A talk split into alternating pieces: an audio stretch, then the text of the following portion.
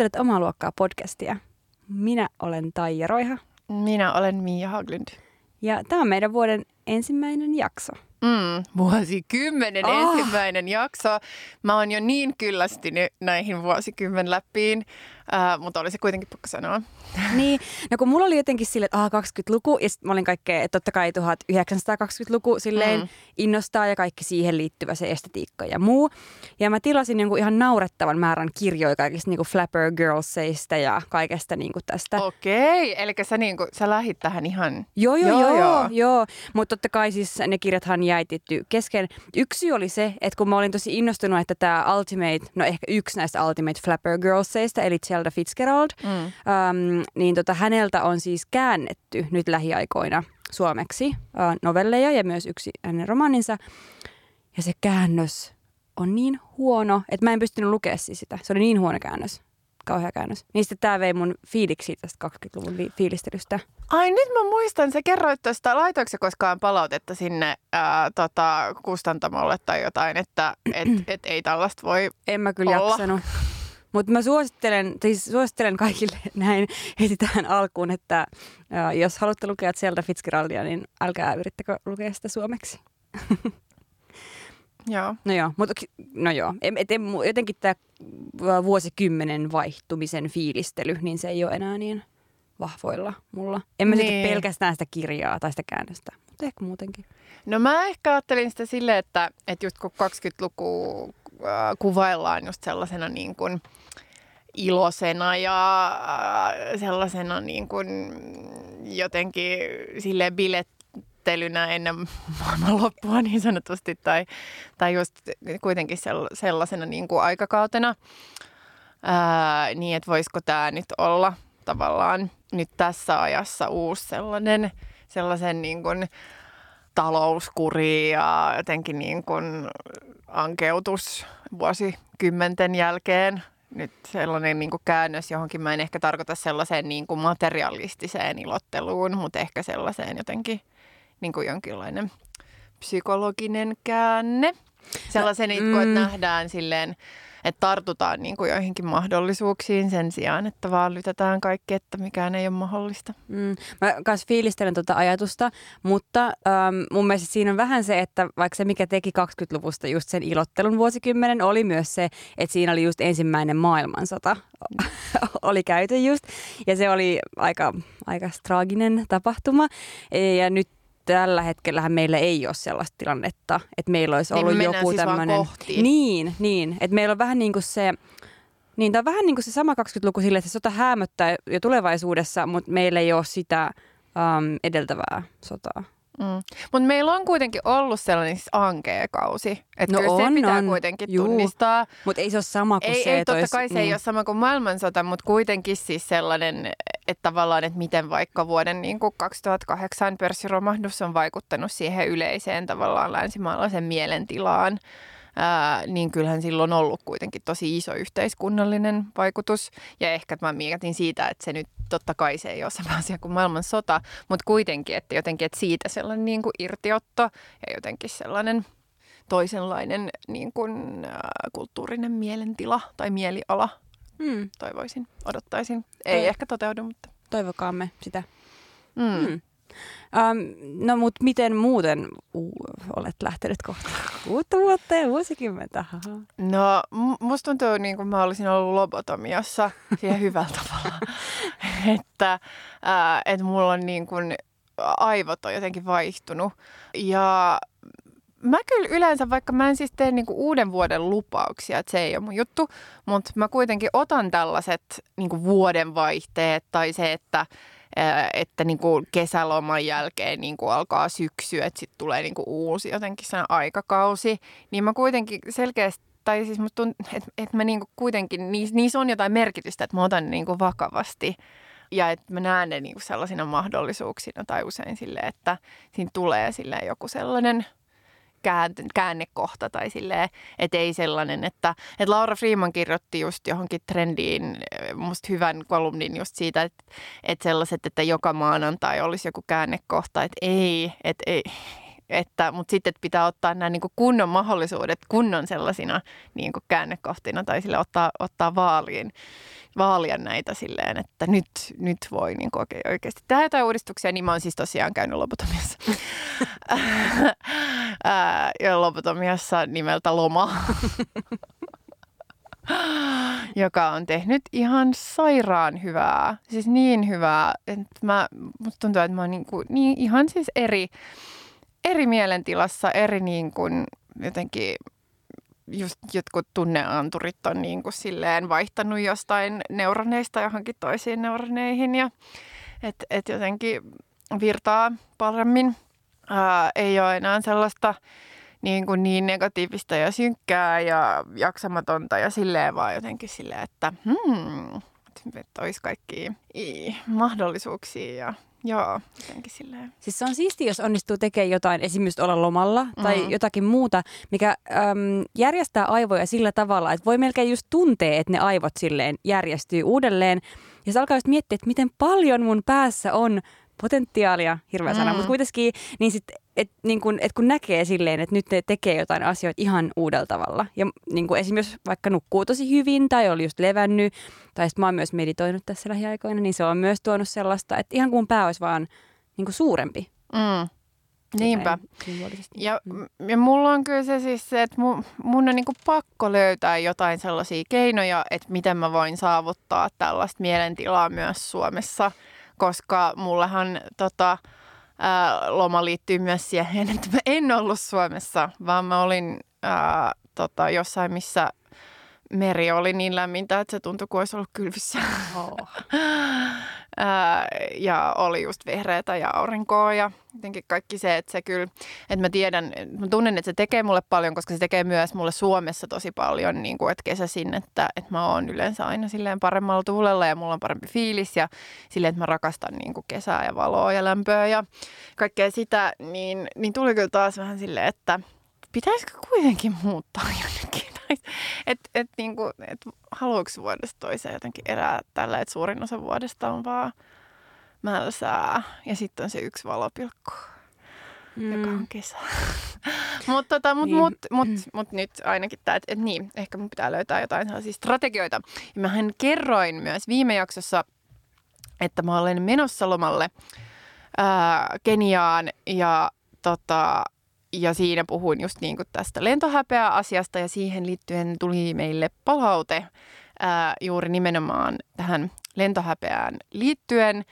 Ja ehkä just sellainen, että, että, että lentohäpeä on hyvästä niin kuin sen takia, että just, että ei niin kuin vaan tavallaan glorifioi jotenkin sellaista niin kuin, ää, matkailua ilman kritiikkiä, koska niin kuin, tai että tavallaan että tulee niin kuin edesauttaneeksi niin kuin sellaisen lentämisen ja matkailun niin kuin kapitalistista ää, logiikkaa myös tavallaan sillä, että jos niin kuin jakaa hirveästi vaikka ää, somessa just jotain lomakuvia tai silleen, että sitten just niin kuin herättää myös ää, muissa ehkä sellaista, ää, sellaista niin kuin halua tehdä samoin. tai siis silleen, ja just olla silleen, että, että, että, että just, että jos niin kuin kritiikittömästi, että siihen niin kuin just tällainen tietynlainen, ää, että, että lentohäpeä ehkä saa ihmiset olemaan hiljaisemmin somessa vaikka omasta matkustamisesta, että siinä voi myös olla niin kuin hyviä puolia.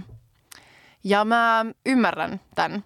Ja mä oon, tai siis siinä mielessä niin kuin musta se on oikea, oikea tulkinta myös, mutta mä en ehkä itse just, että, että mä ehkä kuitenkin niin kuin pysyttäydyn itse sillä ää, siinä, että, että musta just niin kuin va, tai silleen vartavasten niin kuin häpeän tuottaminen ihmisissä ei ole mun mielestä ää, onnistunut poliittinen strategia saada aikaan yhteiskunnallista muutosta, koska mä olen totta kai itsekin sitä mieltä, että että pitää, että ylipäätänsä niin kuin globaalisti pitää vähentää niin kuin lentämistä ja että pitää saada raiteita ja vaihtoehtoja ää, tai sille ja yksittäistenkin ihmisten on niin kuin hyvä tavallaan miettiä ja tarkastella, ää, eikä vaan mennä just niin kuin siihen piiloon, niin jotenkin rakenteiden taakse piiloon, vaan myöskin ehkä niin kuin miettiä, että mitä tekee.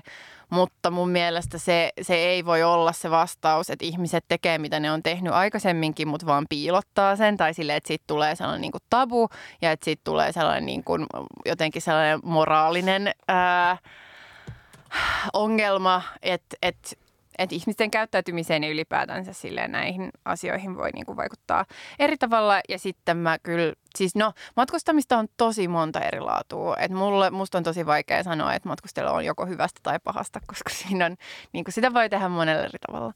Ja esimerkiksi se, että mä huomaan, että mä itse niin kun, jotta mä itse voisin paremmin hyväksyä sen mun oman matkustamisen, niin sitten mä niin kun järkeilen, että mä en tavallaan tekisi tätä Instassa selittelisi, että mä teen tätä tämän takia, mutta niin kuin itselleni huomaan selittäväni, että esimerkiksi nyt mä olin moikkaamassa yhtä mun ystävää, jonka jo yksi mun niin kuin parhaimpia ystäviä lukiosta, joka ei ole asunut Suomessa niin kuin oikeastaan hirveästi niin kuin vaan parissa otteessa ja lyhyemmän aikaa lukion jälkeen.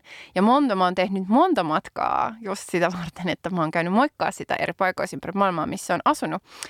Ja hän tällä hetkellä asuu tosiaan siellä Keniassa ja ikään kuin se olisi silloin hyväksyttävämpää, että mä niin kuin meen jonnekin, koska mulla on niin kuin rakas ystävä, jota mä en näkisi, ellei mä niin kuin lähtisi tavallaan jonnekin. Mutta musta sekin on silleen, se, sekin niin kuin johtaa sellaiseen huonoon ää, jotenkin ympyrään siitä, että ainoastaan jos on tällaisia globaaleja verkostoja ää, ja jotenkin sille, että, että jos on sellaista niin kuin sosiaalista pääomaa, joka vie sut niin kuin jonnekin, niin silloin se on hyväksyttävää. Ja en mä sitäkään halua sanoa. Tai siis tavallaan mm, sille, että... Niin mun mielestä se pointti on vaan se, että niinku, oli se syy lentää mikä tahansa, niin, niin siitä tulee päästöjä ja piste. Mm.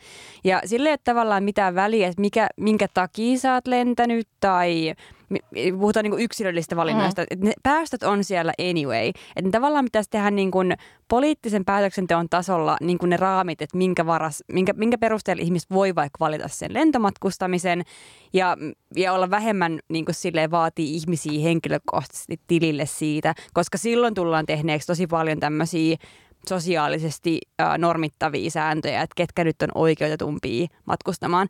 Mutta kyllä mä oon sitä mieltä, että joillain on suurempi oikeus matkustaa. Esimerkiksi niin vaikka jos miettii jotain tämmöisiä, no tässä on tosi överi esimerkki, että jollain vaan on joku yksityiskone, millä se vaan huvin vuoksi lentelee.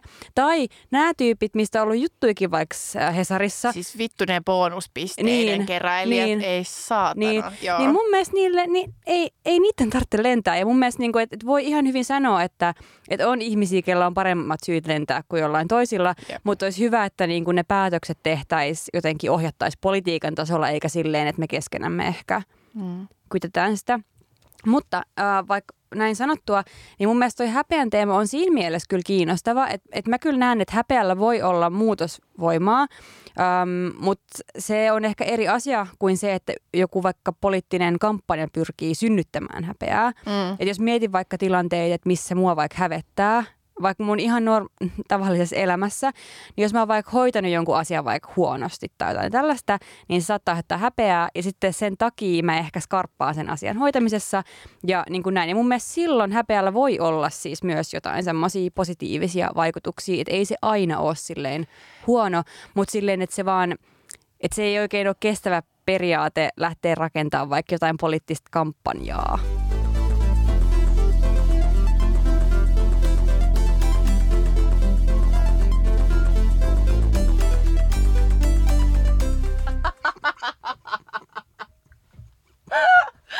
Okay, tää selittää.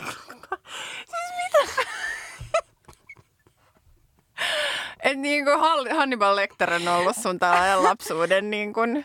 Ei vaan, no siis, no siis enemmän siis se Jodie Fosterin näyttelemä okay, okay, se okay. Tota, se, ähm, mikä poliisi, niin se on poliisi. Mm. Mutta, tota, mutta siis jostain kumman syystä, en, en voi sanoa, että mä olin ihan lapsi, mutta mä olin ehkä silleen, olin mä varmaan yläasteella kuitenkin jo, mutta tota, mm, jos, jos jäljittää mun oma elokuvahistoriaa, niin se oli niin kuin silleen suosikki tuli Leijona kuningas, sitten se David Bowie labyr- labyrintielokuva ja sitten Silence of the Lambs. Ja tämä oli semmoinen, että mä vaan aina kun mä olin kipeä ja mä olin kotona, niin mä katoin tämän elokuvan. Um, Älä naura mua. Ei, okei, okay, ei, ei, joo. Mm. Mut siis, oot sä nähnyt tän? Uh, uh, Silence of the Lambs, jo joskus, mutta tosi paljon sitten ja varmaan sille, että mulla on ollut tyyny niin kuin sille kasvojen edessä puolet siitä elokuvasta. No mut siis siinähän on tämmönen Buffalo Bill-niminen murhaaja. Mm. Ja tota, hän siis etsii uhreikseen nimenomaan naisuhreja, mutta ei ketä tahansa naisia, vaan naisia, ketkä ovat kokoa 14 Hmm. Ja tässä elokuvassa kuvataan siis, että koko 14 on siis tämmöisen niin kuin ison tytön koko. Um, ja tota, no tämä on jotenkin se jäi mulle tosi vahvasti mieleen, että okei, koko 14 ja se on silleen niin kuin iso. Ja mä ihmettelin, koska kun ei ne naiset, ketä se, niin kuin saalistaa siinä, niin eihän ne ole mitenkään silleen edes isoja tai mitään tällaista. Et mun mielestä ne näytti aika silleen niin sanotusti normaalikokoisilta, mutta siis tämä on niinku ehkä ensimmäisiä semmoisia hetkiä, kun mulla on jäänyt mieleen se, että joku tietty koko merkintä tarkoittaa, että näyttää joltain ja se on jotenkin silleen niin kuin huono asia tai selvästi sillä joku negatiivinen painolasti. Ja tämä on tietenkin silleen, no jatkunut niin kuin myöskin elämässä eteenpäin, mutta siis ainakin itse tosi pitkään on kiinnittänyt huomioon just siihen, että minkä kokonen jonkun vaatteen pitää niin kuin olla ja mitä se tavallaan symboloi itselle, että, että onko vaikka jotenkin silleen, että, että, että se olisi niin kuin kamala, jos joutuu ostamaan vaikka aina liian isokokoisen vaatteen, tai jos, jos joskus on sille, että ostaa pienemmän kuin normaalisti, niin se onkin silleen, että ai, ihanaa, onpas imartelevaa mahdollisimman pienempään vaatteeseen. Saat sä kiinni Joo, joo, Onko tämä tuttu? On, joo. todellakin. Ja mun mielestä siis on mielenkiintoista erityisesti siksi just tämä koko 14, koska se on vielä jenkkimitoitus. Että eihän se kerro niin kuin silleen jollekin teinille, joka, ei, joka varmaan edelleen on käyttänyt ehkä jotain senttimetrimitoituksia ja vielä niin kuin just näissä Eurooppa-koossa, niin mm. koossa, niin eihän se kerro mitään. Että se on ihan superkeinotekoinen juttu. No niin, mutta tämä oli siis pitkä pohjustus. Ää, ja se liittyy siis, koska mä ostan paljon vintage-vaatteita. Suurin Joo. osa mun vaatteista on vintage. Ja mä oon vaan miettinyt tätä koko mitoitusasiaa ja selvittänyt sitä vaan silleen niin kuin super paljon. Ja vapautunut myöskin tästä niin kuin koko mitoituksen tuomasta äm, jotenkin painolastista. Ja tämä kulminoitu siihen, kun mä viikon sisällä ostin kaksi vaatetta, jotka molemmat on mulle hyvin istuvia. Ei, ei niin kuin liian pieniä tai liian isoja tai ei semmoisia oversize tai mitään tällaista. Ja toinen niistä oli koko 34 ja toinen 42. Ja se että tämä oli lopullinen merkki siitä, että koko mitoituksessa ei ole niin kuin mitään järkeä. Joo. Niitä ei kannata katsoa. se on. Mutta mikä se koko 14 sitten on? No se on... Eurooppakoissa. No kun täh, tähän niin kun on myöskin hyvä kysymys, koska se liittyy varmaan myös siihen niin kun aikakauteen, koska koko mitoitukset on liit- muuttunut ajan saatossa. Ja sen takia esimerkiksi, että jos mä kokeilen jotain vintage koko 38, niin se todennäköisesti on mulle liian pieni. Joo, koska siis ne on ollut, se yleensä ne on, on ollut et, tosi pieniä. Niin, että vintagessa yleensä se on ainakin niin koko ylöspäin. Pitää yep. niin kuin sitä. Niin. Joo, vähintään. Joo. Mutta se nel, äh, 14 on ollut, eh, olisiko se sitten niin kuin 42 tai jotain sellaista Euro- no niin. Eurooppa-tuksissa. Okay. Mut näin. Ja sitten kun mä oon selvittänyt tätä asiaa, niin sitten äm, yksi toinen henkilö, kehen tämä koko, koko 14 liittyy, on yllättäen Marilyn Monroe. Mm. Koska hänen jäämistöstään on löydetty paita, joka on koko 14. Ja mitä tämä tarkoittaa, koska ihmiset ei osaa ymmärtää sitä, että ne komitoitukset on muuttunut, niin ihmiset on ollut se, että Aa, mutta Marilyn Monroekin käytti kokoa 14, eli hän on suuri plus size joku mm. idoli. Ilman, että ne katsoo silleen, että hei, hetkinen, miltä Marilyn Monroe näytti ja onko se niinku kenenkään pluskokoinen, plus jos niin. niinku silleen katsoo. Eli jälleen kerran ihmiset on enemmän kiinnostunut siitä, että siinä on, silloin vaate, minkä koko merkintä on 14, kuin se, että internet-lähteet kertovat, että tiettävästi kor, niin kuin isoin tai korkein paino, mitä Marilyn Monroe koskaan painoi, oli 64 kiloa, mikä ei ole todellakaan mikään niin kuin, mm. paino. Niin tällaista mä oon niin. miettinyt. Niin, siis se on musta tosi jännää, että tota, et miksi äh, silloin, että just sellainen, myöskin sellainen niin kuin lappu, jota kukaan muu ei näe.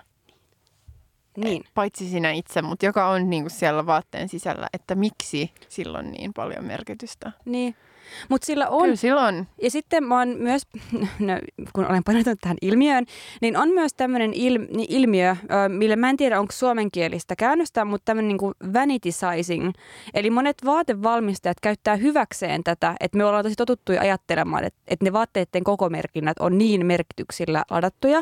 Eli ne saattaa niin kuin, mm, laittaa vain eri koko mitotuksen siihen samaan vaatteeseen. Mm. Eli ne sais, että ne sais asiakkaan tuntemaan esimerkiksi vaikka, että hän onkin pienempi kuin mitä hän ehkä oikeasti on. Ja koska me ollaan totuttu silleen meidän kulttuurissa siihen, että laihuus on ihanoitavaa, niin sitten sit tulee hyvä olo ja haluaa niin kuin jotenkin palkita itsensä ostamalla vaikkapa sen vaatteen. Eli se mm. on niin kuin myös tämmöinen niin kuin myynnin edistämisstrategia.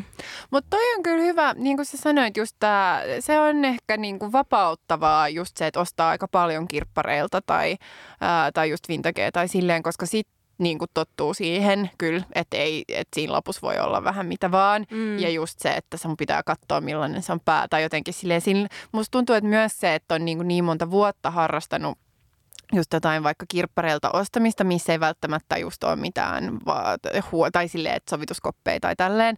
Että niinku, et, et silmä on aika tottunut siihen, että tai aika hyvin osaa arvioida sen, niinku, että onko se hyvän kokoinen vai eikö se ole hyvän kokoinen. Totta kai riippuu vaatteista, että tietyt vaatteet nyt on, tai mallit on sellaisia, jotka on helpompia. Ja tietyt niinku, on sellaisia, että pitää oikeasti kokeilla, koska ei vaan voi, voi tietää, miltä ne näyttää. Mutta tota, mut just se, että ainakin itse niin kuin käytän paljon enemmän siis vaan sitä silmämittaa ja sitten niin kuin voi katsoa silleen, että ahaa, okei, no tämä lappu on tämä. Mm. niin kuin, ja, ja just se, että se voi olla just, no, että se, siinä on niin kuin skaalaa, mitä se on, mutta just, että, että oppii jotenkin niin kuin havainnoimaan sen just siinä. Mm vaatteessa itsessään, että onkohan tämä niin. mulle vai ei. Ja sitten vielä se, että ehkä vintagevaatteissa on enemmän käytetty myös sitä, että voi olla koko merkinnät eri osalle sitä vaatetta. Eli voidaan merkitä vaikka, että okei, rinnan ympäryksen kohdalta on vaikka koko tämä ja tämä ja, ja vyötärön tämä ja tämä. Ja, ja niin kuin, että, se, että ne on, niitä on myöskin niin kuin merkitty sille, että otetaan huomioon, että, että ihmisten kaikki kehon osat ei välttämättä ole sitä samaa kokoa, mm. mikä on totta kai ihan normaali asia, jos ajatellaan, että vaatteet joko tehtäisiin itse tai, tai ompelijalla tai jotain muuta, niin silloinhan ihmistä otetaan mitat. Että eihän kukaan ihminen ole niiden valmiitten mittojen muotoinen, vaan ne on tosi keinotekoinen keksintö.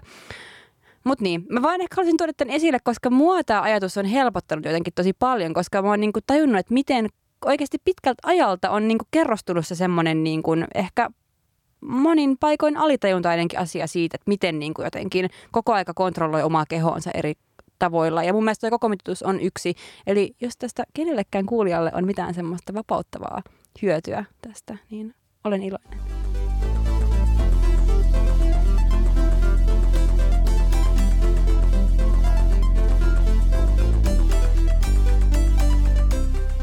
Asioita on taas mennyt pilalle. Joo. Nykyään tuntuu, että aika moni asia on pilalla. Tässä on muutama niistä. Okei, okay. let's go. Tällä kertaa äm, tämä pilalla oleva asia liittyy meidänkin rakastamiimme hahmoihin, joita voisi mm, niputtaa tällaisen mm, radikaalit feministiakateemikot käsitteen alle. Ei toki kaikki, luojan Ei. kiitos. Mutta tämä meidän pilalla osio liittyy tänään tämmöiseen mm, äh, Jacobin Magissä julkaistuun äh, Lisa Featherstonein kirjoittamaan artikkelin, jonka otsikko on Radical Academics for the Status Quo.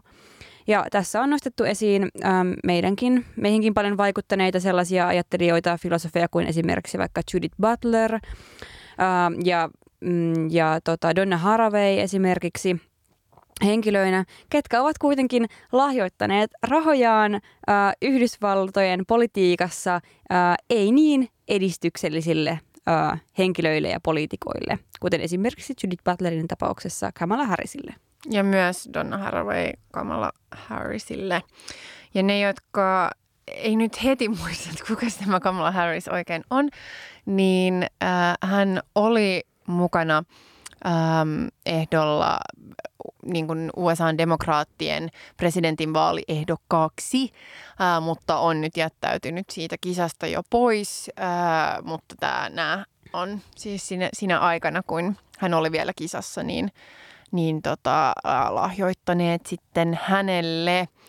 Ja tota, Kamala Harris on siis, tota, hän oli ehkä myöskin niin kuin, symbolisesti varmaan monille mieluinen ehdokas, koska hän on tällainen jotenkin niin kuin menevä, ää, rodullistettu nainen, äm, mutta joka on tehnyt siis uransa äm, syyttäjänä Kaliforniassa mm.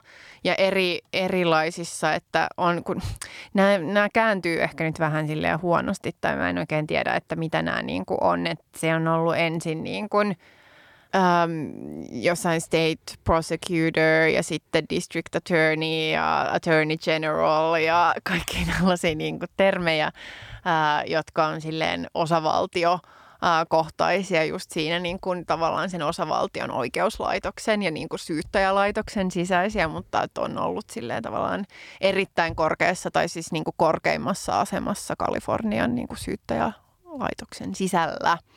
Ja silloin ää, tota, harjoittanut tällaista äm, tough on crime ää, tyylistä politiikkaa, joka oli niin kuin kuitenkin siis ylipäätänsä valloillaan useassa ähm, kasarilla ja ysärillä ja, ja just niin kuin etenkin ehkä Bill Clintonin aikoihin ää, ja joka niin kuin johtanut siihen, että, että erittäin niin kuin paljon just etenkin rodullistettuja ihmisiä ää, on niin kuin syytetty ja laitettu vankilaan.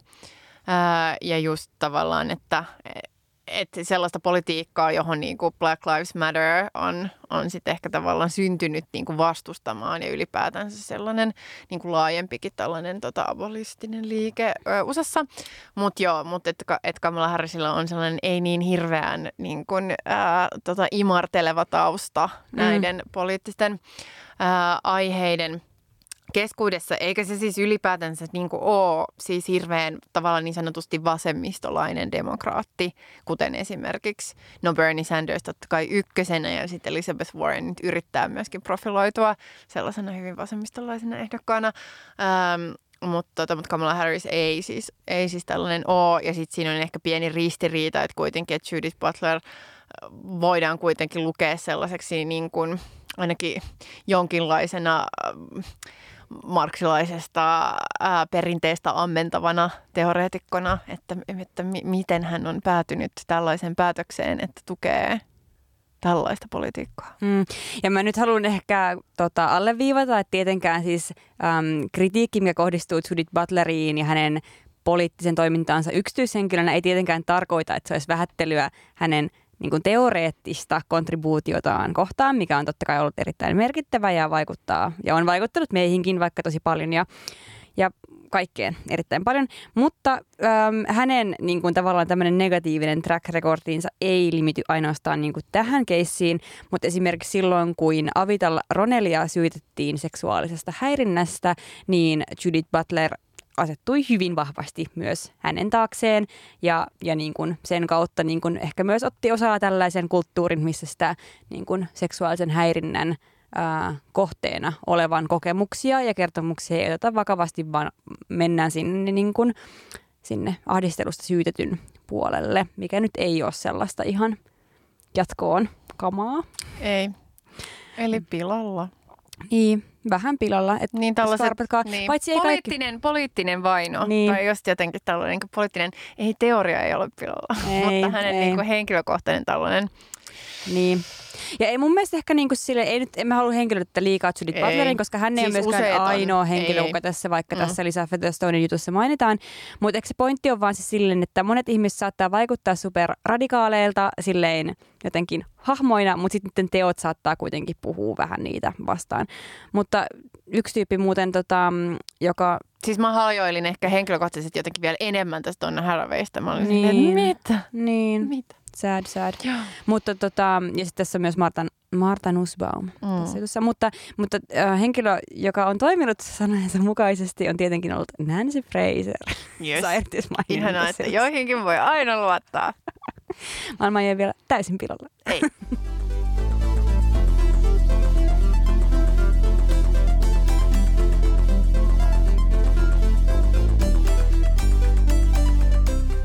No varsinaisesti ajateltiin tänään puhua sellaista pienestä aiheesta kuin äh, heterouden noloudesta, eli heteropessimismistä.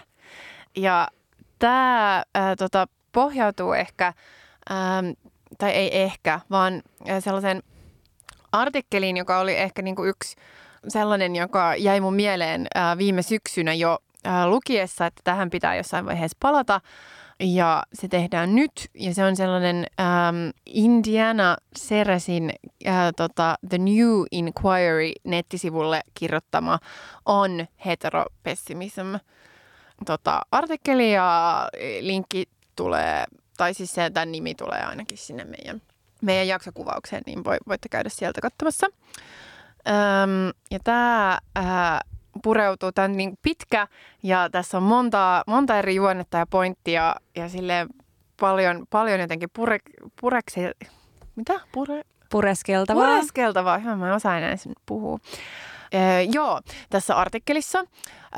Mutta jos mä niin kun summaisin vähän sille, että mitä heteropessimismi oikeastaan on, tai just tällaista, niin se on ehkä just sellaista, että tavallaan että no, sillä voi olla montaa eri, niin kuin monen, monenlaiset eri kasvot ja monenlaiset eri niin kuin ilmiöt vois yhdessä niin kuin kuvastaa. Tai voi, että, että kyllä tavallaan Insel ää, tota, myös on tavallaan tietynlaista heteropessimismiä, mutta se mikä ehkä mulle niin kuin kolahtaa tai silleen mitä, ja mikä mun mielestä tosi mielenkiintoista ja, ja tuossa tässä kyseisessä artikkelissakin on sellaisen tavallaan ää, just tällaisten ehkä niin kuin tiedostavien, ää, just niin kuin queer-teoriaa lukeneiden tai niin, siitä kiinnostuneiden ää, ja ehkä queer-identiteeteistä niin kuin kiinnostuneiden ihmisten, jotka kuitenkin elää – heteroseksuaalista elämää, niin, niin niiden sellainen just tavallaan vähän sellainen kokema nolous siitä niin kuin heteroudesta tai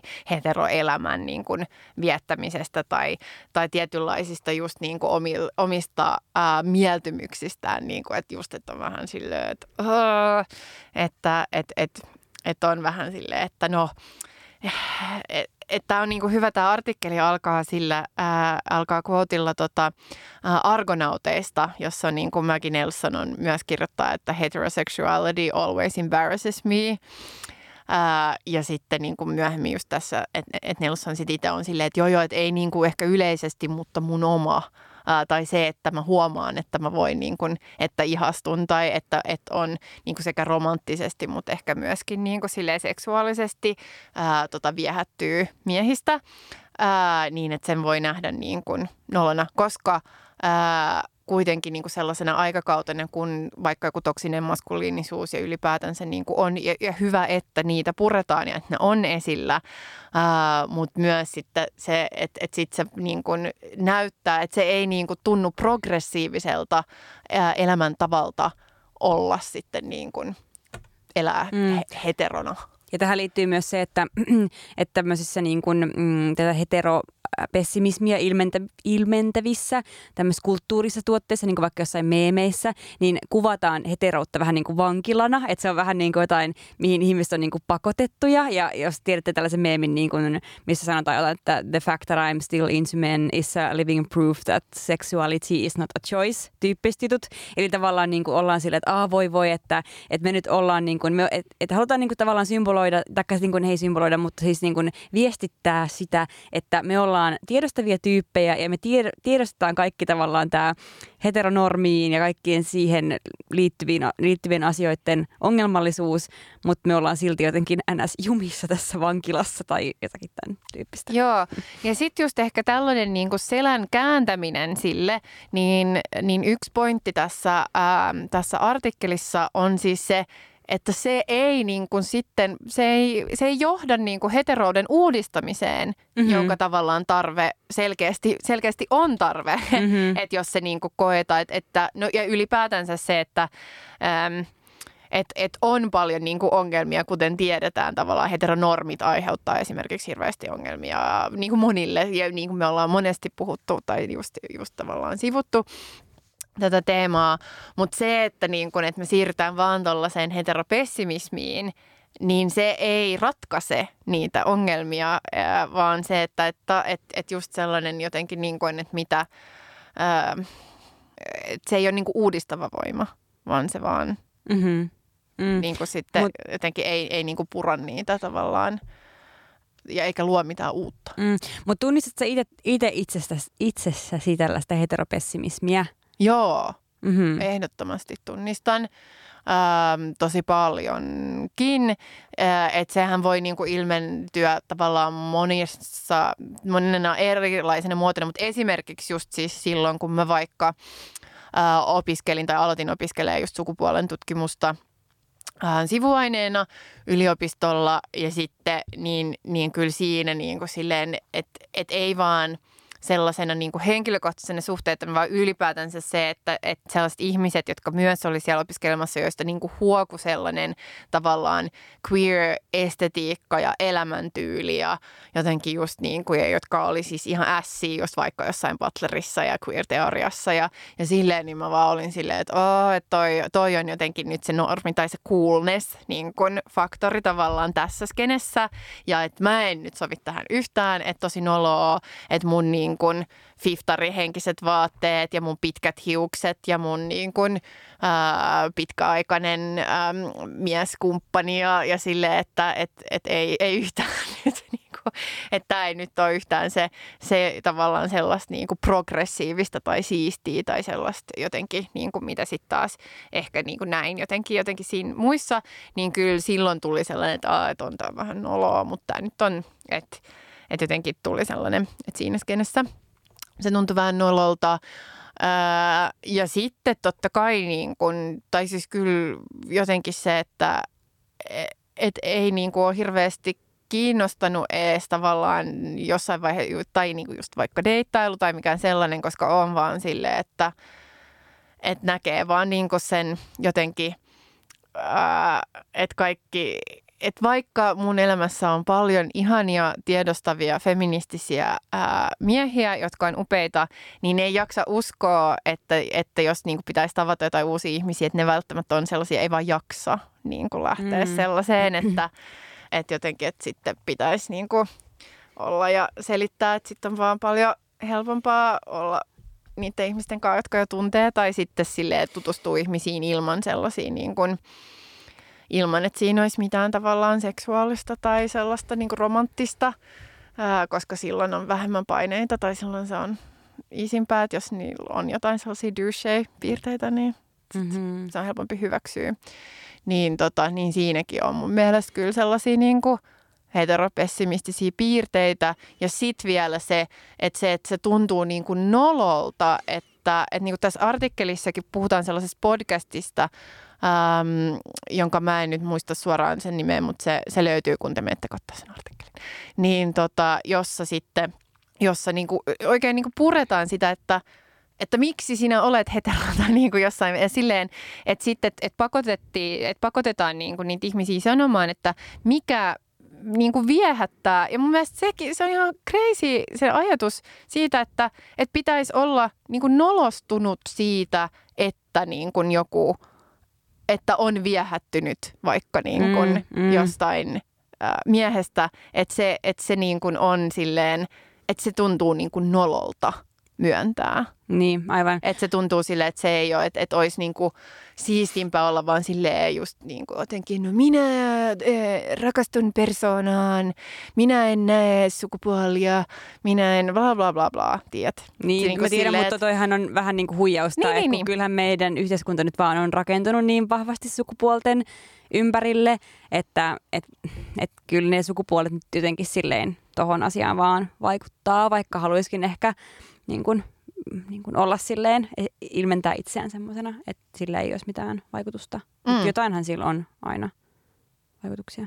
Niin, mutta ehkä myös, että siihen yhdistyy tavallaan sellainen myöskin niin kuin ehkä tietynlainen pinnallisuus, koska jos pitää alkaa kaivaa, että miksi niin kuin viehättyy vaikka just spesifisti miehistä, niin silloinhan se ei voi mm. olla pelkästään jotain persoonaan liittyviä asioita, koska – persoonallisuus, tai siis persoonallisuustyyppejä on niin kuin erilaisia kaikki, niin, niin sitten se ei voi olla sitä, että se on pakko olla jotenkin jotain ehkä niin kuin lähteä myös johonkin sellaiseen niin kuin fyysiseen, ja sitten se tuntuu silleen, että että se tuntuu niin kuin nololta. Niin, mutta liittyykö tuohonkin sitten se, että mitä me ajatellaan, että millainen on NS-mies. Joo, joo. Että tavallaan, että mikä on jotenkin se miehen stereotyyppi.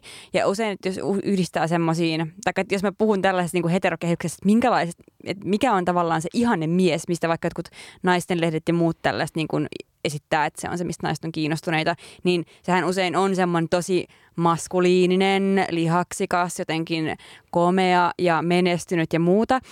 Ja kaikkea tällaista. Ja ihan fine, jos on kiinnostunut siis sellaista miehistä, mä en, no judgments, mutta siis silleen, että mä niin itse vaan huomaan, että se ei, niin kuin, se ei vastaa mitenkään sitä, sitä sellaista miestyyppiä, mistä mä oon yleensä kiinnostunut, koska itseään ihan kiinnostaa lähinnä ö, laihat ja pienikokoiset miehet jostain syystä. Mä syytän sitä, että mulla oli lapsena semmoinen lelu, minkä nimi oli laihamies. Tulee niin hyviä, hyviä tuota paljastuksia sun lapsuudesta. Mut, Silence of the Lambs ja laiha mies.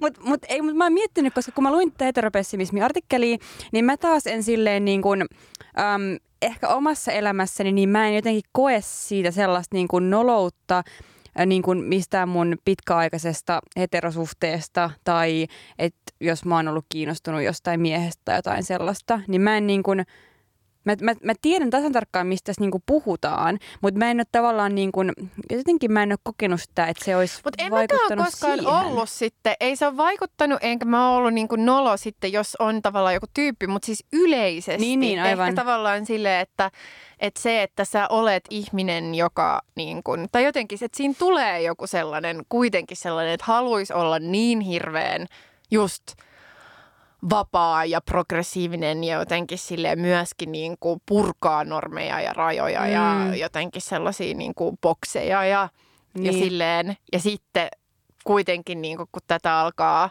sit tavallaan pureutumaan, niin jos se johtaa, tai siis just silleen, että, että eihän sen pitäisi, että sitten jos tavallaan niin kuin alkaa purkaa jotenkin asioita, niin sittenhän sille ei just pitäisi olla väliä. Niin. Että niinku, et sä saat ihastua kehen tahansa tai, tai tälleen. Mutta sitten kuitenkin se tuntuu siltä, että se on vähemmän niinku, progressiivista ihastua ää, niinku, ää, naisena mieheen tai miehellä mm. naiseen, niin. vaikka silleen. Niin kyllä.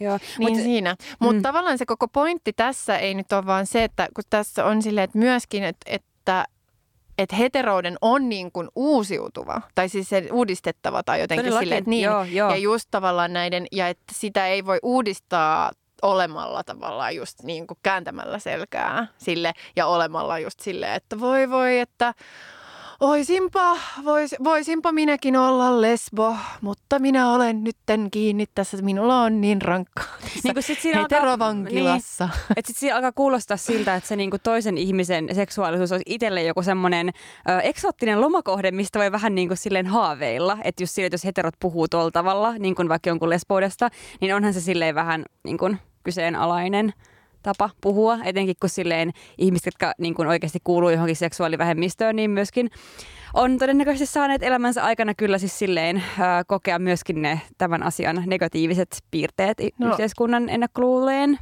muodossa ja syrjintänä ja näin poispäin. Nimenomaan. Mä luen yhden sitaatin täältä artikkelista. Uh, if heterosexuality becomes shorthand for misogyny, the proper object of critique falls from view. To be uh, permanently, preemptively disappointed in heterosexuality is to refuse the possibility of changing straight culture for the better. Ja tämä on mun mielestä ehkä jotenkin se, niin kun, se, se mihin pitäisi päästä, tai mun mielestä sellainen niin hyvä ehkä just oivallus, tai jotenkin sellainen, mitä mulle tuli niin tästä artikkelista, ja minkä mulle oli ehkä vähän silleen, että okei, mm. nyt niin osuja uppos, koska kyllä mä niin tiedän itsekin, kun on niin yrittänyt harjoitella just jotain tavallaan jotain, jotain niin utopistista ajattelua, tai, tai jotain sellaista, että kyllä sitten jotenkin ajattelen hirveästi silleen, että niin, että jos, että, että sitten niin kuin joku, jotkut vaan tällaiset upeat queer-orgiat jossain, että oi se olisi okay. niin, joo, hienoa. Uh, Mutta tota, mut just silleen, että, että tämä on ehkä vähän silleen, että et, et ei myöskään voi odottaa, että et jotenkin ihmiset, jotka on niin kuin – että pitää itse vapautua niin kuin siinä itsessään ja myös niin kuin siinä vapauttaa tavallaan sitä,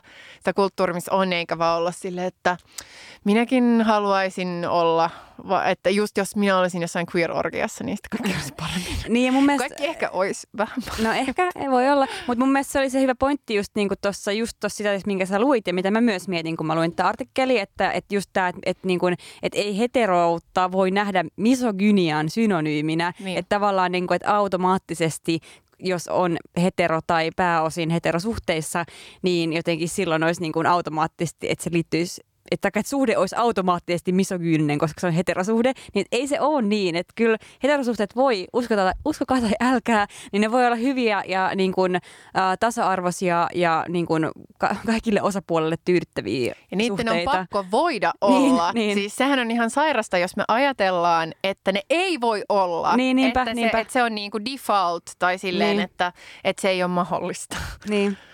Ja tämä on hyvin eri asia kuin tavallaan puhettava siitä, että pitäisi olla joku täydellinen kumppani. Siis silleen niin kuin, mi- mikä on taas hyvin tyypillinen tämmöinen kulttuurinen ää, puhetapa, että pitäisi löytää joku ihannekumppani ja muuta. Et useinhan hyvät suhteet ei välttämättä ole yhtään ihanteellisten ihmisten niin kuin paperilla siis ihanteellisten ihmisten mm. välillä syntyviä, mutta tämä on vähän eri asia mun mielestä kuitenkin. Joo, jos se taas on sellainen keskustelu, johon voidaan palata sitten, kun sä saat luettua sen Liv Strömqvistin Den redaste Rosensvuor Utsit, kun se on suomennettu. Okei. Niin voidaan palata tähän ihannekumppani okei. keskusteluun. tai kun se tuli tällaisella äänellä, että sä voisit niin kuin, ö, tota, tehdä jonkun semmoisen tota, treffi, tota, mikä tämä on, miten? Treffipalvelun semmoisen mainoksen. Ihannekumppani.fi. Ihannekumppani.fi. No niin, ehkä. Mm. Ehkä mä otan ruotsitreenin ja yritän lukea sitä ruotsiksi. Joo, joo.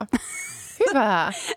tai kuulosti niin siltä, että sä haluat kannustaa, mutta sä tiedät, että mä en pysty siihen. ei, ei, kun mä uskon, että sä pystyt siihen. Se ei ole niin silleen vaikea. Mm. mm. Sitten on olemassa Google Translate. Joo, kiva. Mä heti lainaan Joo. sen sulle. Mutta mut ehkä vielä semmoinen niin kun, äm, loppukaneetti, että kun et ei ole pointti niin kun ehkä tämän heteropessimismin ajatuksen kautta mennä mihinkään semmoiseen, että pitäisi olla joku, äh, mikä, mikä tämä on tämmöinen niin straight pride. Et, Ei, Herran että Jumala. Sellaista ihan Pois se hirveä, meistä. että se, se ei ole niin se pointti. Mutta siis silleen, niin kun, että jos nyt sattuu olemaan hetero tai elää heterosuhteessa, niin silleen, niin kun, että elää, elää sitä ja niin kun myöskin osaltaan niin kun miettiä, että mitä on elää hyvää heteroelämää. Niin, ja just silleen, että aletaan myöskin niin kuin skarppaa silleen sen suhteen tai silleen, että pitää niin kuin vaatia ja tehdä just sellaisia, niin kuin, vaikka se voi olla vähän sellainen takomista, mutta jotenkin, että, että, että se kulttuurimuutosta jotenkin, mitä kaikkea se voisi olla. Mm-hmm.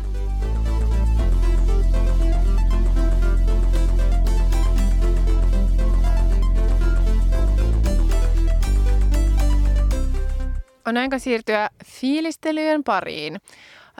Ja tällä kertaa meillä on tällainen ää, teemaattinen fiilistelypaketti teille tota, DocPoint-aiheinen. Eli nytten seuraa monta kuumaa tärppiä tulevan Dokkarfestivaalin ohjelmistosta. Ja tehty siis yhteistyössä DocPointin kanssa. Kyllä. Yes. Ja nämä tulee myös meidän sitten, no, Instaan ja Tulee Instaan ja tehdään taas sinne highlightseihin sellainen kansio näistä. Mm-hmm. Aloitetaan, täl, mä haluaisin aloittaa tämmöisellä temat, te, tem, temaattinen paketti temaattisen paketin sisällä. Eli siis äh, pari kiinnostavaa hoivaa ja etenkin globaaleja hoivaketjuja käsittelevää äh, dokumenttia. Äh, ensimmäinen näistä on nimeltään Overseas. Äh, ja tämä Overseas kertoo tämmöisestä filippiiniläisestä koulutuskeskuksesta, missä ähm, valmennetaan tämmöisiä naisia, ketkä on lähdössä niin Filippiineiltä tämmöisen globaalin hoivaketjun myötä äh, niin kuin kotiapulaisiksi tai, tai johonkin vastaavaan rooliin äh, länsimaihin. Ja tämä on mun mielestä erittäin kiinnostava äh, mm, tästä teemasta.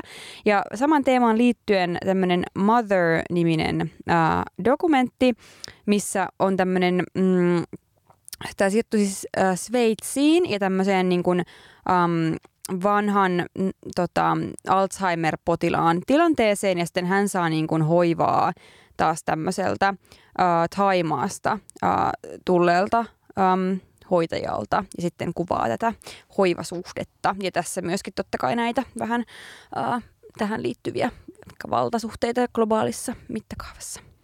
Joo, noin molemmat kiinnostaa myös mua suuresti. Ähm, mä ensimmäisenä mainitsen nyt, kun tota, tällä hetkellä ää, uutisissa pyörii paljon tota, mm, kommentteja tuosta Anna Kontulan, kansanedustaja Anna Kontulan tota, äm, yrityksestä ää, päästä Kaasan rajan yli ää, ja tästä niin kuin ylipäätänsä tästä sen Kaasan ihmisoikeustilanteen esiin nostamista havittelevan mm, tempauksen ympäriltä, niin ää, jos kiinnostaa äm, Palestiina ja Israel, ää, niin DocPointissa on tällainen leffa kuin Advocate, ää, joka on siis tällaisen asianajajan kuin Lea Semelin äm, tota, seuraava dokkari, jossa hän, tota, äm, tai hän on tehnyt niin kuin monen vuosikymmenen uran puolustamalla terroriteoista syytettyjä palestiinalaisia Israelin oikeuden edessä.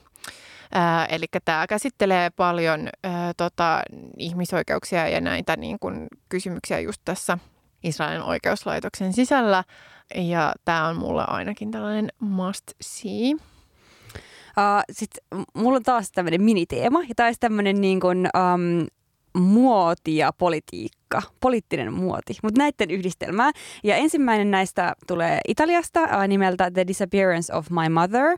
Ja tämä kertoo tällaisesta, mm, no mä luen nyt tätä kuvausta, että italialaisessa hienosta perheessä kasvanut äh, Benedetta Pazzini sukelsi 60-luvulla New Yorkin taide- ja muotipiireihin. Hänestä oli juhlittu malli, um, joka työskentelee kanssa Salvador Dalin, Richard Avedonin ja Andy Warholin kaltaisten taiteilijoiden seurassa. Mutta no nyt tämä menee taas mun omaan selitykseen, että ei ole enää suoraa statia, mutta sitten hänestä tuli myöhemmin tämmöinen radikaali feministi ja, ja tota, poliittinen ajattelija ää, ja sitten hän niin kuin, opettaa edelleenkin milanolaisille muotialan opiskelijoille siis feminististä kritiikkiä ja ottaa osaa yhteiskunnalliseen keskusteluun rakastan hahmoja, joissa yhdistyy nämä kaksi puolta, jotenkin kuin muoti ja ää, teoreettinen ajattelu. Best.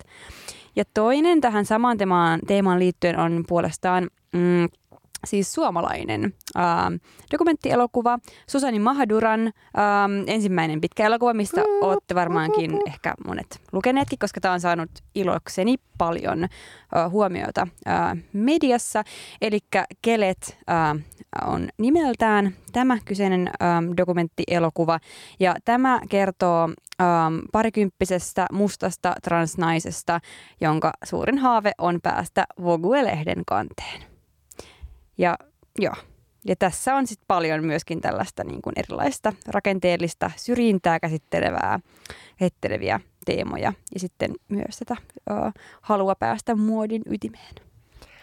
No mä jatkan nyt tällaisella diivaa ää, käsittelevällä elokuvalla kuin The Kingmaker, koska siis myöskin tällaisten siis yli diivojen ää, tota, elämää tarkastelevat ää, elokuvat on, on myös sellaisia niin kuin, jotenkin sellaista vaan sellaista herkkua tai sellaista, niin kuin, joka, en mä tiedä, kiinnostaa mua suuresti, niin äh, tämä The Kingmaker seuraa ähm, Filippiinien entisen First Lady Imelda Marcosin äh, tota, ehkä nykyelämää äh, ja tota, ehkä tällaisia niin kuin, vaurauden varjoja.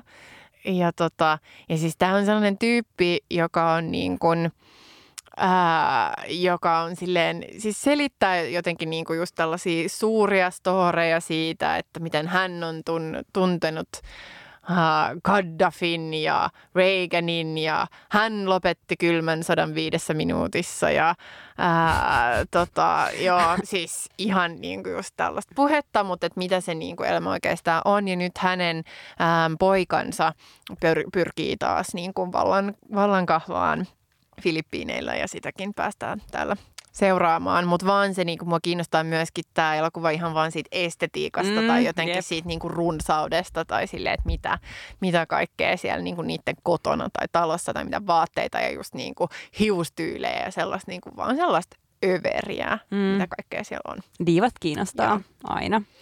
Uh, sitten tämä seuraava suositus on ainoa näistä, mikä me ollaan nähty nyt kun me näitä suosituksia kerrotaan. Eli tämä olisi tämmöinen nimeltään Beyond the Visible, Hilma af Klint, ja kertoo nimensä mukaisesti um, modernin abstraktin taiteen uran uurtajasta, ruotsalaisesta kuvataiteilija Hilma af Klintistä, joka uh, eli tuolta, taikka syntyi tuolta 1800-luvun puolivälin jälkeen ja kuoli tuossa 1944. Ja hän oli siis semmoinen abstraktin taiteen varsinainen edelläkävijä, jota kuitenkaan taidehistoria ei ole varsinaisesti niin kuin tunnistanut. Että hän on noussut ihan tässä, niin kuin, mitäköhän sanoisin, viimeisten niin kuin, aika lyhyen ajan sisällä niin kuin, laajemman yleisön tietoisuuteen. Ja hänestä oli tosi mielenkiintoinen näyttely myös joitakin vuosia sitten taidehallissa Helsingissä. Upea. Oli tosi hieno. Mutta tämä oli mun mielestä tosi tota, um, hyvä ja myöskin siis sen takia ihan nyt voi sanoa tästä dokumentin sisällöstä, koska tämä nyt tosiaan nyt on nähnyt, niin tämä on myös kiva, että tämä keskittyy tosi vahvasti Hilma af Clintin taiteeseen ja aika vähän hänen niin kuin persoonaansa ja mun mielestä se oli tosi freesi valinta, että keskitytään siihen, että mitä hän oikeasti niin kuin teki. Ja hän on toki ollut niin runsas persona, että varmaan löytäisi paljon, paljon materiaalia monen muuhunkin dokumenttiin, mm. mutta mun mielestä tämä oli kyllä tosi mielenkiintoinen. Joo, ja siinä oli upeeta, kun sen, tota, sen niinku sukulaiset tai jotenkin, niinku, oliko se sen veljen pojan vaimo ja mitä kaikki sellaisia tyyppejä, jotka, ää, jotka niinku oli osa tätä dokumenttia, kertoi siitä ja oli selkeästi kuitenkin tällaisia niinku yläluokkaisia. Siis aatelisia. aatelisia aatelisia ruotsalaisia.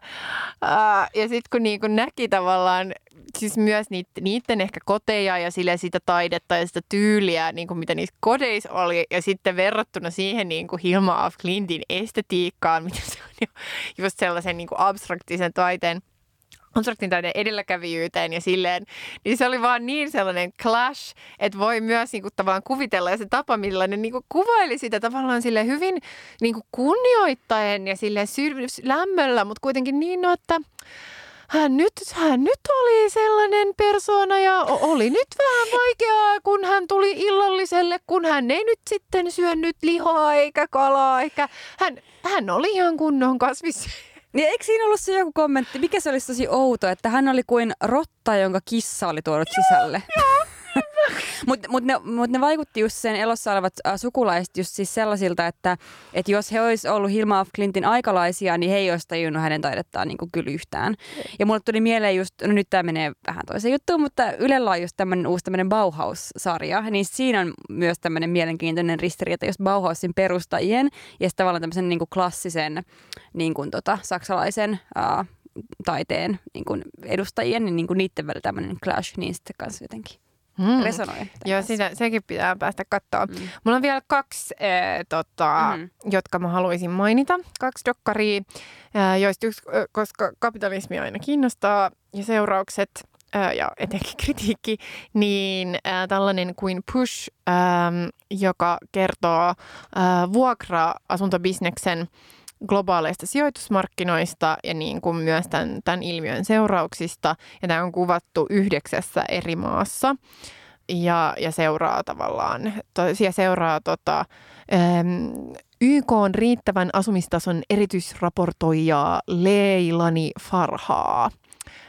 Mutta joo, että tästä, tästä on myöskin, kun, niin kun tästä on kuullut hyvää ja että tämä vaikuttaa niin mielenkiintoisesta, että tätä ei voi missata. Ja sitten vielä tällainen kuin XY Chelsea, joka on siis Chelsea Manningista ää, kertova dokkari. Ää, ja Chelsea Manning hän siis tosiaan oli, on ää, tota, yhdysvaltalainen tietovuotaja ja transaktivisti ää, ja on ollut seitsemän vuotta vankeudessa. Että 22-vuotiaana Manning tuomittiin 35 vuodeksi sotilasvankilaan ää, salaisten dokumenttien vuodosta Wikileaks-sivulle. Mutta Manning on ollut, hän on ollut tosi niin kuin aktiivinen äm, tota, äh, vankeudesta huolimatta.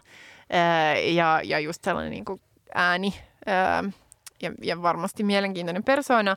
Ja ainakin sellaiset jotkut jenkki ää, vasemmistolaiset podcastit, joita mä kuuntelen, niin ne, ne aina välillä kans niin kuin kerää jotain rahaa ja sitten niin kuin myöskin silleen kehottaa ihmisiä, joita kiinnostaa, niin myöskin lähettämään Chelsealle kirjeitä että sillä olisi niin kuin jotain niin virkkeitä ja silleen, että semii siellä vankilassa, niin, tota, niin tätä, tämä kiinnostaa myös Mm, sama, kiinnostaa paljon.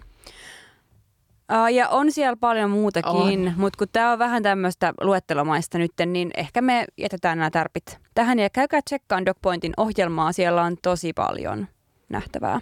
Joo, tiedän mitä teen ää, sillä viikolla, kun kun Dogpoint alkaa, niin taas istuu lähinnä vaan äh, sal- pienissä saleissa katsomassa ää, tota, leffoja ja se tulee mulle ainakin niin tosi otolliseen aikaan, koska mulla on sellainen yksi sellainen massiivinen ää, työkokous ää, just ennen sitä. Ja sitten kun mä palaan niin sieltä työmatkalta, niin sitten mä voin olla sille jotenkin ansaitusti vielä silleen, että nyt mä niin koplaan out ja katon vaan leffoja koplaan out. Joo, en mä tiedä, mä, ei, tää ei. Kun mä mietin just, nyt tälle loppukevennyksenä, että, että jos joku kuulija, tai kun mä tiedän, että aika moni kuulija on aina välillä silleen, että kun ei erota meidän ääniä vielä, mm. ja mä ymmärrän, koska eihän aina podcastia kuunnellessa. Ei, ei. ei. Mutta, tota, mutta jos haluat jonkun vinkin, niin yleensä se, jolla on tommosia mielenkiintoisia eri kielistä yhdistäviä, yhdisteleviä niin termejä ja käsitteitä, niin se on yleensä Mia, Joo. joka niitä käyttää. Se olen minä. Minä Joo. käytän hurriismeja ja kaikenlaisia anglisismeja ja mitä vaan. Ne vaan tulee mun aivoihin sillä tavalla. Sitten mä niin. sanon ne ääneen. Sä ajattelet sitä luovana kielenkäyttönä. Joo. Ja loppuun vielä mainittakoon, että tämä jakso on siis tehty yhteistyössä myös Helsingin yhteiskunnallisen opiston kanssa. Näin on. Ja nyt olisi muuten kiva, että varmasti kaikki kaikki äänikirjatuottajat, jotka on Suomessa aktiivisia, niin kuuntelee just tätä just nyt. Uh, Mutta me, me niinku tosi tosi mielellään haluttaisiin, vaikka te ette haluaisi antaa meille rahaa, niin me haluttaisiin niinku ilmaiseksi päästä kuuntelemaan äänikirjoja. Että nyt mä niin kuin symbolisesti katselen teitä, Nextory, BookBeat, kaikki mitä teitä nyt on. Me me, meitä kiinnostaa. Mä haluaisin myös semmoisen divaanin, missä voisin maata ja sitten voisin juoda siinä viiniä ja sitten... Mm, sit, no siinä se oikeastaan olisi. Siinä on se kaikki kohdallaan. Niin, eli Vepsäläinen ja Alko myös te voitte olla yhteydessä. Okei, okay, tämä, tämä oli oma luokka. Joo. Moikka. Mo-